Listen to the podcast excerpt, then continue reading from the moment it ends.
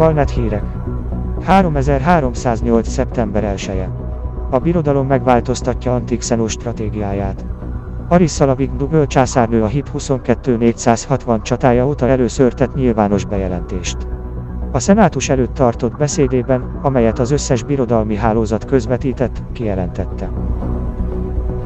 A HIP 22460 rendszerben tett erőfeszítésünk nemes volt, és abból a kötelességünkből fakadt, hogy megvédjük a birodalmi polgárokat a hargoid fenyegetéssel szemben.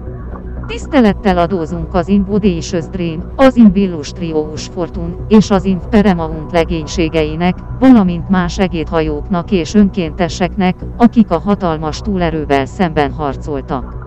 Nevükre emlékezni fogunk. Az úgynevezett koalíció katasztrofális eredménye irányt mutat a jövőnk számára. Világos számomra, hogy a birodalomnak meg kell tanulnia újra bízni a saját katonai erejében.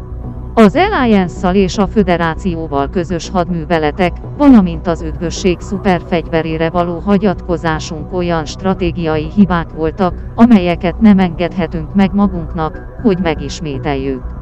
Mostantól kezdve minden szuperhatalmak közötti projektet leállítunk. Utasítottam a birodalmi haditengerészetet, hogy kizárólag a birodalom határainak védelmére összpontosítson ellenségeinkkel szemben, függetlenül azok eredetétől.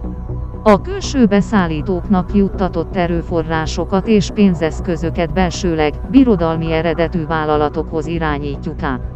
A mi tudósaink és gyártóink fogják biztosítani az eszközöket, amelyekkel megvédhetjük területünket a Thargoid invázióval szemben.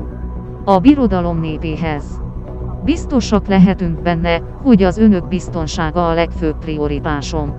Császárotoként esküszöm, hogy a történelem legerősebb civilizációjaként maradunk fenn.